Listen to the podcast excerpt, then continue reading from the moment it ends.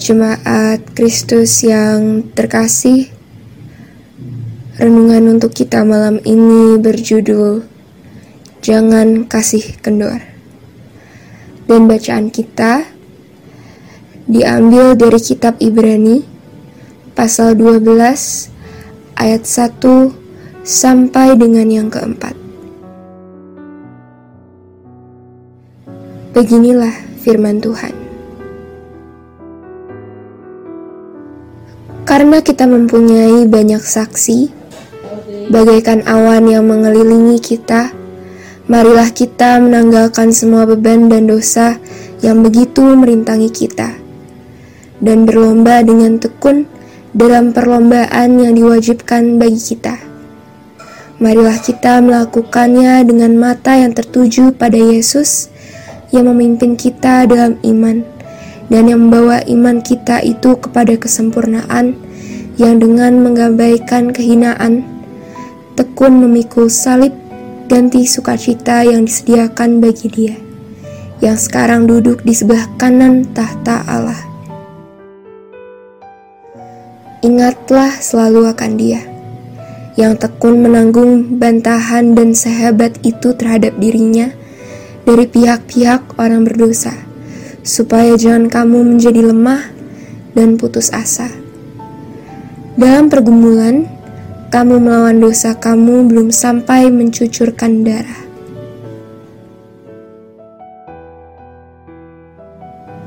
Saudara, ada di fase hidup seperti apa sekarang? Lelah? Biasa aja. Kecewa mungkin, bersyukur, atau marah ada banyak situasi yang bisa kita alami saat ini, dan kita harus menyadari itu semua.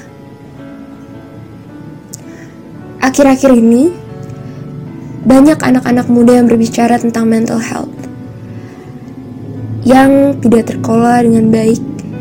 Mereka berbicara tentang keterlambatan kita menyadari bahwa mental health haruslah dikelola dengan baik.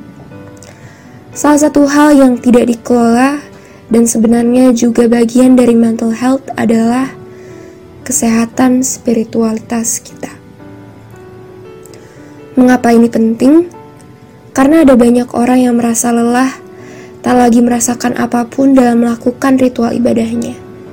Bahkan, dalam pelayanan yang dilakukan, mayoritas pemicunya adalah karena pergumulan dan stres yang timbul tidak dikelola dengan baik, sehingga merasa bahwa menjalankan hidup keagamaan tidak membawa dampak apa pun.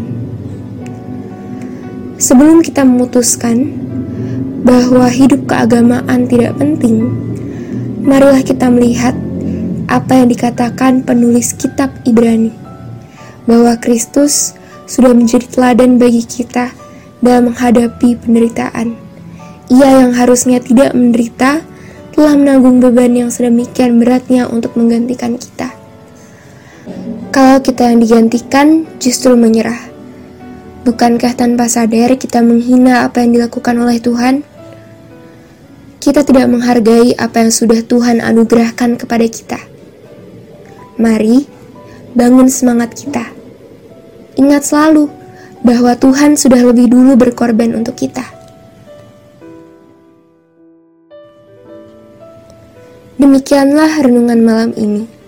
Semoga damai sejahtera dari Tuhan Yesus Kristus tetap memenuhi hati dan pikiran kita. Amin.